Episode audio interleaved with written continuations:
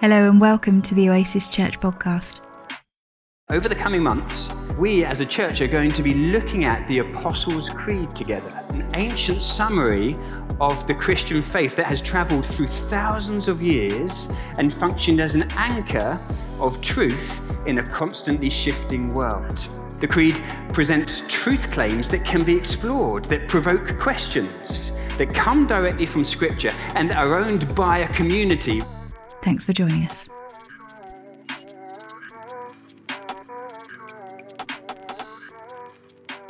First is the Apostles' Creed. It reads I believe in God, the Father Almighty, maker of heaven and earth, and in Jesus Christ, God's only Son, our Lord, who was conceived by the Holy Spirit, born of the Virgin Mary, suffered under Pontius Pilate, was crucified, died, and was buried. He descended into hell. On the third day, he rose again from the dead. He ascended into heaven and is seated at the right hand of the Father, and he will come again to judge the living and the dead. I believe in the Holy Spirit, the Holy Catholic Church, the communion of saints, the forgiveness of sins, the resurrection of the body, and the life everlasting. Amen. The second scripture is Philippians 2 5 to 11, and I'll be reading from the New Living Translation. You must have the same attitude that Christ Jesus had. Though he was God, he did not think of equality with God as something to cling to. Instead, he gave up his divine privileges. He took the humble position of a slave and was born of a human being. When he appeared in human form, he humbled himself in obedience to God and died a criminal's death on a cross. Therefore, God elevated him to the place of highest honor and gave him the name above all other names. That the, at the name of Jesus, every knee should bow in heaven and on earth and under the earth and every tongue declare that Jesus Christ is Lord to the glory of the Father. Amen.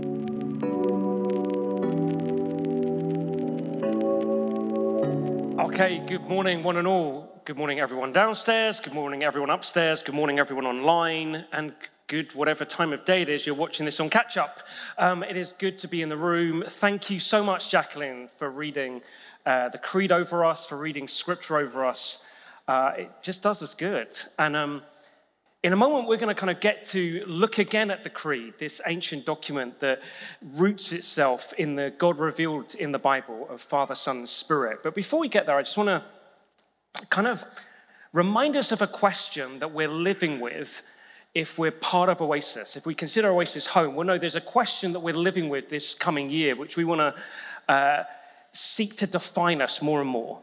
Not out of a sense of condemnation, but rather out of this deep sense of encouraging one another to live in the good of the life that Jesus offers us. And the question is this it's how are you doing living centered on Jesus? How are you doing living centered on Jesus? Like a simple yet profound question that we've said we want to just keep encouraging one another through it by being willing to be asked and being willing to ask and also being willing to answer. Again, not out of a sense of could try better, but rather out of this sense of let's encourage one another to enjoy the good of a life that Jesus offers us. And we've already kind of, within worship, um, just spent time just marveling in the wonder of who Jesus is. We're going to find that a lot of what we've sung about is what we're going to look at in a moment. But I want to just pause on this question for, for, let's say, 45 seconds. That's quite a precise measurement, isn't it? We'll see if I'm right. And under that question, how are you doing living centered on Jesus? I just wanted to turn to some people around us and just say, well, this is what it looks like for me. Maybe for some of us, it's like I'm investigating what this looks like. For others of us, it's like, yeah, I've not really been thinking about Jesus much. For some of us, it'd be like, yeah, actually, this is what's helping me. 45 seconds, turn and speak to someone now.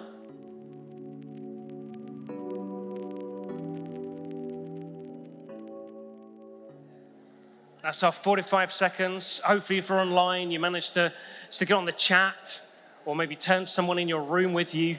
Um,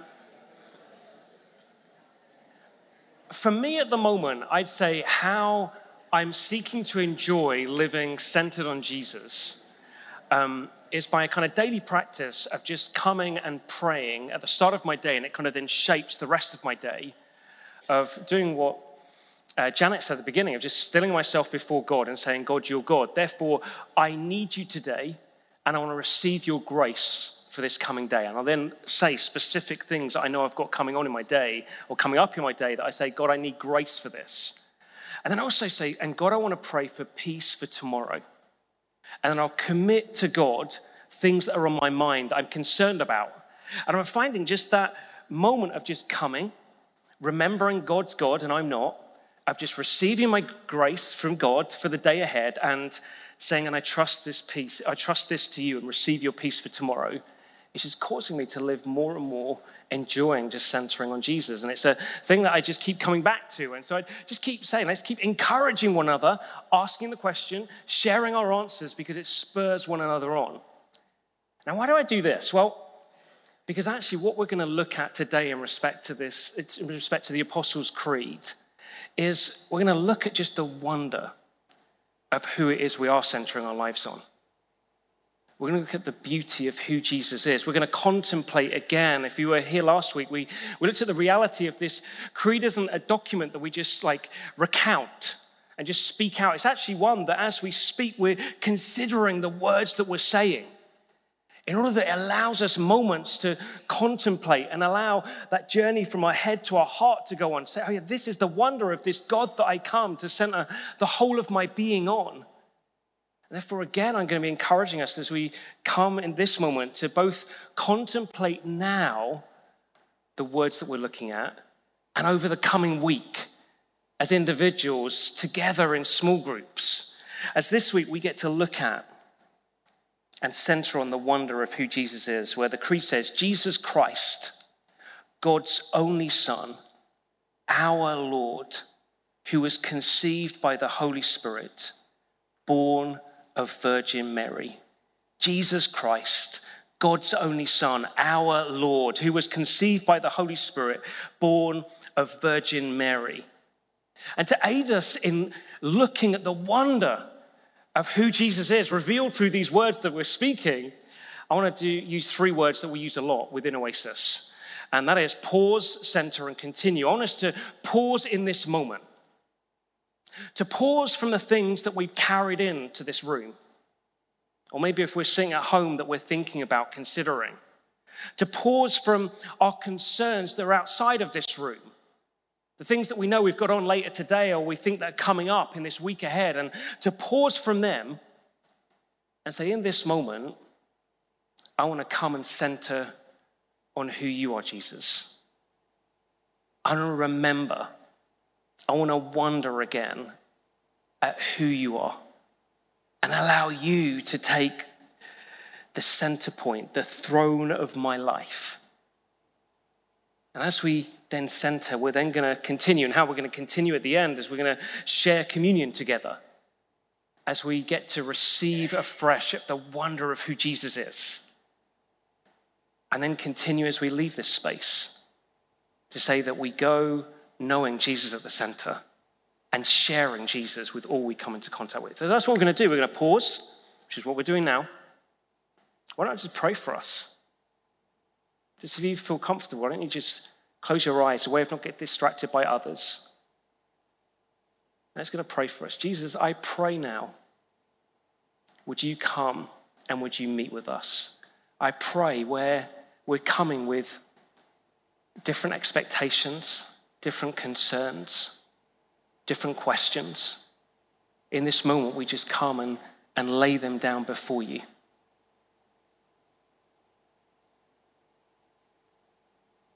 Maybe in that moment, just think of the thing and just say, Yeah, Jesus, I just give this to you.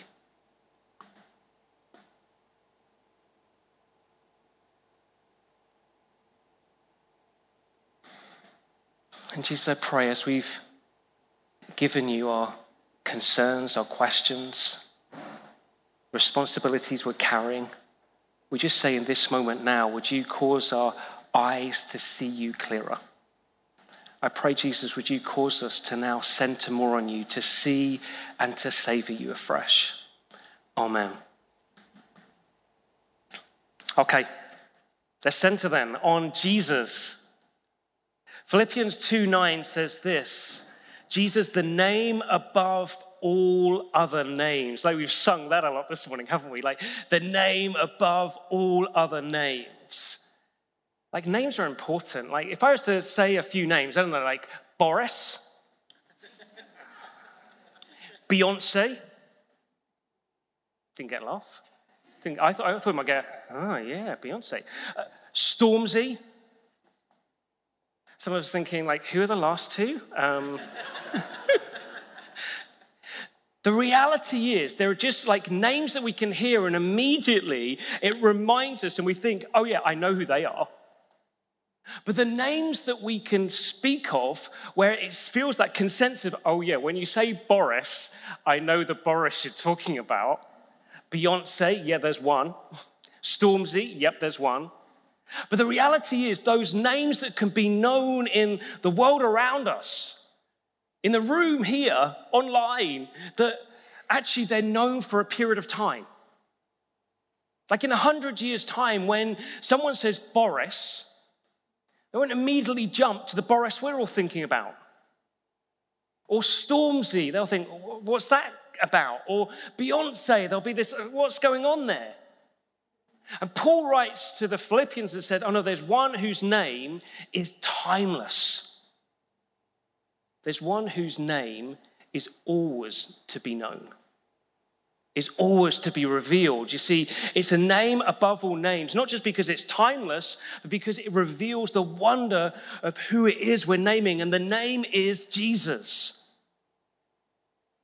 And the creed, if you like, then reveals the wonder of why Jesus is the name above all names. Us to just contemplate that for a moment as we find that Jesus is Christ, the Son, the Lord, who's one with us. So, firstly, then, Christ. Christ is a title that's given, it's not the surname. I heard that recently in a film I was watching. Jesus the Christ. They said, Is that his surname? No, no, it's a title. Christ is Jesus' title. It's a title that's there revealed in the bit of the Bible before Jesus comes on earth, the Old Testament, where you find these promises are given. There's going to come one who's the Christ, a Messiah, anointed one. An anointed one who's going to do two things. He's going to come to rescue people, and he's going to come to rule over the people. He's going to be a rescuing king. And the whole of the Old Testament is continuously looking towards this one that's promised who's going to come to rescue and he's come to reign. And we find out that Jesus is the one who is the fulfillment. He's the one who rescues, he's the one who rules. So that Paul writes to the church in, uh, to the people of Col- in Colossians and says in 113, that Jesus has rescued us from the dominion of darkness and brought us into the kingdom of the Son he loves. That Jesus is the one who rescues us from darkness and then brings us into his kingdom that is filled with his light and his liberation that Jesus is a king who seeks to reign over us to do us good, to cause us to flourish under his unfailing love and kindness and goodness. That's who Jesus is. That when we say the word Christ, we're saying, Jesus, you're the anointed one. You're the one who is the promised rescuer, the one who's the promised king ruler, who comes to rule over all, to rule over me with your unfailing goodness, love, and kindness. We're also told that Jesus is the Son. We looked at this last week, but Jesus, as God's only Son, reveals who God is. Jesus reveals the one who is unseen to be seen. You find again Paul writing to the Colossians, and I'm just going to use the message paraphrase in Colossians 1:15, where he says, We look at this Son and see the God who cannot be seen. We look at this Son and see, see God's original purpose in everything created. See, as we consider Jesus as the Son, we get to see who God is. That when you read the accounts of Jesus' life on earth, Jesus' death, Jesus' resurrection, it reveals the wonder of who the God, the maker of the universe, is. This God who is unfailing in love and kindness and righteousness and mercy and justice. But Jesus not only reveals who God is, Jesus also reveals that God is a God of relationship.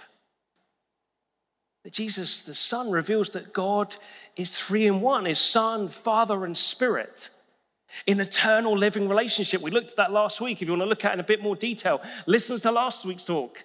But in this week, I just want to say it reveals the God of relationship who's eternally existed in love, in relationship as Father, Son, and Spirit, who's longing to cause all of humanity to be brought in to that relationship. Jesus, Son, as we proclaim him as Son, reminds us of the God who can be seen and known, and also the God who's longing to cause us to know relationship, to cause us to know this eternal loving relationship that's always existed, that we'd be caught up now in it. But it's only that Jesus is the Christ, that Jesus is the Son. We're also told that Jesus is Lord. In Philippians 2, 11, it says, Paul writes this Every tongue declare that Jesus Christ is Lord. We've sung of that as well this morning. I think we're probably picking up, aren't we? The first song we sang was kind of a rendition of the Apostles' Creed. It's kind of like there. And so in it, we've both sung of Jesus, the name above all names. We've also sung of Jesus, who is Lord. Janet Soskice helps us understand the wonder of the breadth of that statement that Paul is making, that is made through the creed, that every tongue declares that Jesus Christ is Lord. As she comments on that verse and says this This Jesus is the Lord, the one before whom every knee should bow and every tongue confess. This is to identify Jesus with Yahweh the one through all is made, our creator and redeemer. See, when we say Lord, we're remembering the God who is one. Jesus is revealing the God of the Old Testament, Yahweh, Father, Son, and Spirit, the one who is Lord over all, creator of all, redeemer of all. That's what we're saying when we're saying Lord. We're remembering Jesus, your God, and your Lord over everything creator of everything, sustainer of everything, redeemer of everything. See, we get to confess, therefore, that Jesus is my Lord, that Jesus is our Lord, and that Jesus is Lord over all. I don't know if you knew what was going on in that moment when we were singing, like, Jesus is Lord. Like what was happening in that moment was both a present reality and a future promise that we were getting part of. See, what we were declaring over ourselves, over each other, in this present moment is that Jesus is Lord, which is about me. In that moment, as we're singing Jesus is Lord, it means that we're proclaiming He is my Lord. He's the center of my life. He's the one who sustains me. He's the one who's redeeming me, transforming me. That's what I'm singing as I say, Jesus is Lord. But it's also something I'm singing over everyone. It's something that together we sing because it's about us in this present moment. That Jesus is our Lord. that we all come in the same need and receive the same gift. All of us need Jesus. All of us receive Jesus. As we come and proclaim Jesus is our Lord, it reminds us that we're like no other community on the planet who come not in competition or comparison, but rather come in this deep sense of family unity that we've all come in need of Jesus, receive the same gift, and therefore are completely revolutionized in how we relate. Because he's our Lord. We come remembering the person around me is not just a person, they're my brother and my sister. That's God's desire for the whole of the world, for the whole of humanity.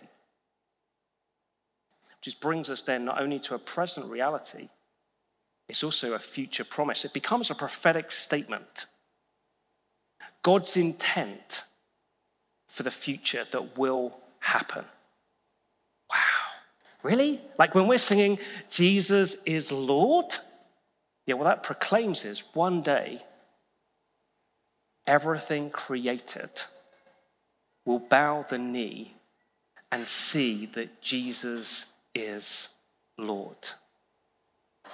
That's what, we were, that's what we were doing this morning. Like it was this proclamation, not just of this moment now, it was for a future moment that will be revealed where the whole of creation comes and bows before Jesus and says, You are Lord. And that transforms a bit what's going on, doesn't it? When you gather and you sing some simple words, Jesus is Lord. You think, wow, this is a proclamation not only over us in this moment of the reality we're living in, but a proclamation to the whole of the universe of what the destiny is. Wow, what a privilege to get caught up in that. And some of us are thinking, yeah, it just felt like we just kept singing it for ages. I'm thinking, when's it going to stop? It's never going to stop. It's going to build to a crescendo until the whole of the creation is saying, Jesus is Lord. Jesus the Christ, Jesus the Son, Jesus the Lord, and Jesus one of us. Philippians 2 says, born as a human being. In 1995, Joan Osborne released a song that continuously went viral. And it was a song that asked the question what if God was one of us? What if God was one of us? If you've not listened to it, go home, listen to on Spotify, YouTube, whatever your preference is. And in it, you'll find that she questions says, What if God was one of us? Just like any one of us trying to find their way home. And the reality is to that question, the answer comes loud and clear through the Bible and says, God was one of us in the person of Jesus. That Jesus was fully God and fully human. As the Creed says, he was conceived by the Spirit, born of Virgin Mary. Now, that's like a bit of a mind bender. Conceived by the Spirit, born of Virgin Mary. And I could spend a long time now talking about this, but I'm not going to because I haven't got a lot of time. But rather, what I'd say is what we've got to do in that moment is allow ourselves to remember the whole story of the Bible. Conceived by the Spirit, born of Virgin Mary. See, what you see there is this moment that's revealing another moment. Another moment where God is creating. Creating the very beginning of the Bible, where you find that the Spirit is hovering over the waters of the earth and then creates life. And in it, we find this other moment now, where God, who comes and takes on flesh, fully God, fully human. And we find the Spirit is present once again to bring about new creation. Here's the deal just as in Genesis 1, it doesn't reveal the how of how God does that, it just reveals the who and the why. So, too, in this moment, We're not told how God does it. We're just told the who and the why, that God does do it. In order that we don't get set and caught up in the how, but rather get to see the wonder of the who and the why. Because when we see that, we realize that God coming as Jesus, fully God, fully man, reveals one who identifies with us. Jesus understands us as human beings. He becomes part of our story to draw us into his story, making a way through his life, death, and resurrection for us to become part of his new creation that is characterized by his unfailing love, peace, and goodness. What if God was one of us? He was. His name is Jesus. And he came as one of us in order that we'd know he knows and understands us. He lived in our story in order to draw us into his story, in order that we would then become part of his new creation. Jesus, name above all names. Christ, Son. Lord, one of us. The invitation then is to see and to savor Jesus. So we've paused and we've centered on Jesus Christ, God's only Son, our Lord, conceived by the Holy Spirit, born of Virgin Mary. Then we get to continue from that place, centering on the wonder of who Jesus is. We get to go from this place living and seeing and savoring the wonder and beauty of Jesus and sharing him then with others. It can only be the natural response. Then we see the wonder of who Jesus is, we can't help but talk about him. But also in this moment, we get to see and savor afresh through communion. And that's how we're going to end our gathering together. As we come and eat and drink, we savor the one who is Christ, Son, Lord, and one of us.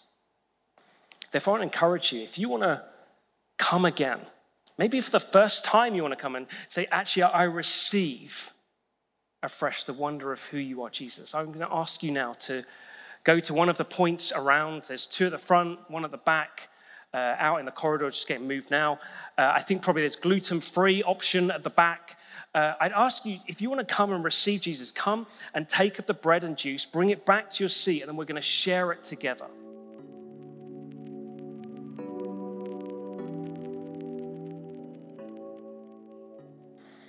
And from this place we go. We've paused, we've centered, we continue. We go with this wonderful news of who Jesus is for us and who Jesus is for everyone.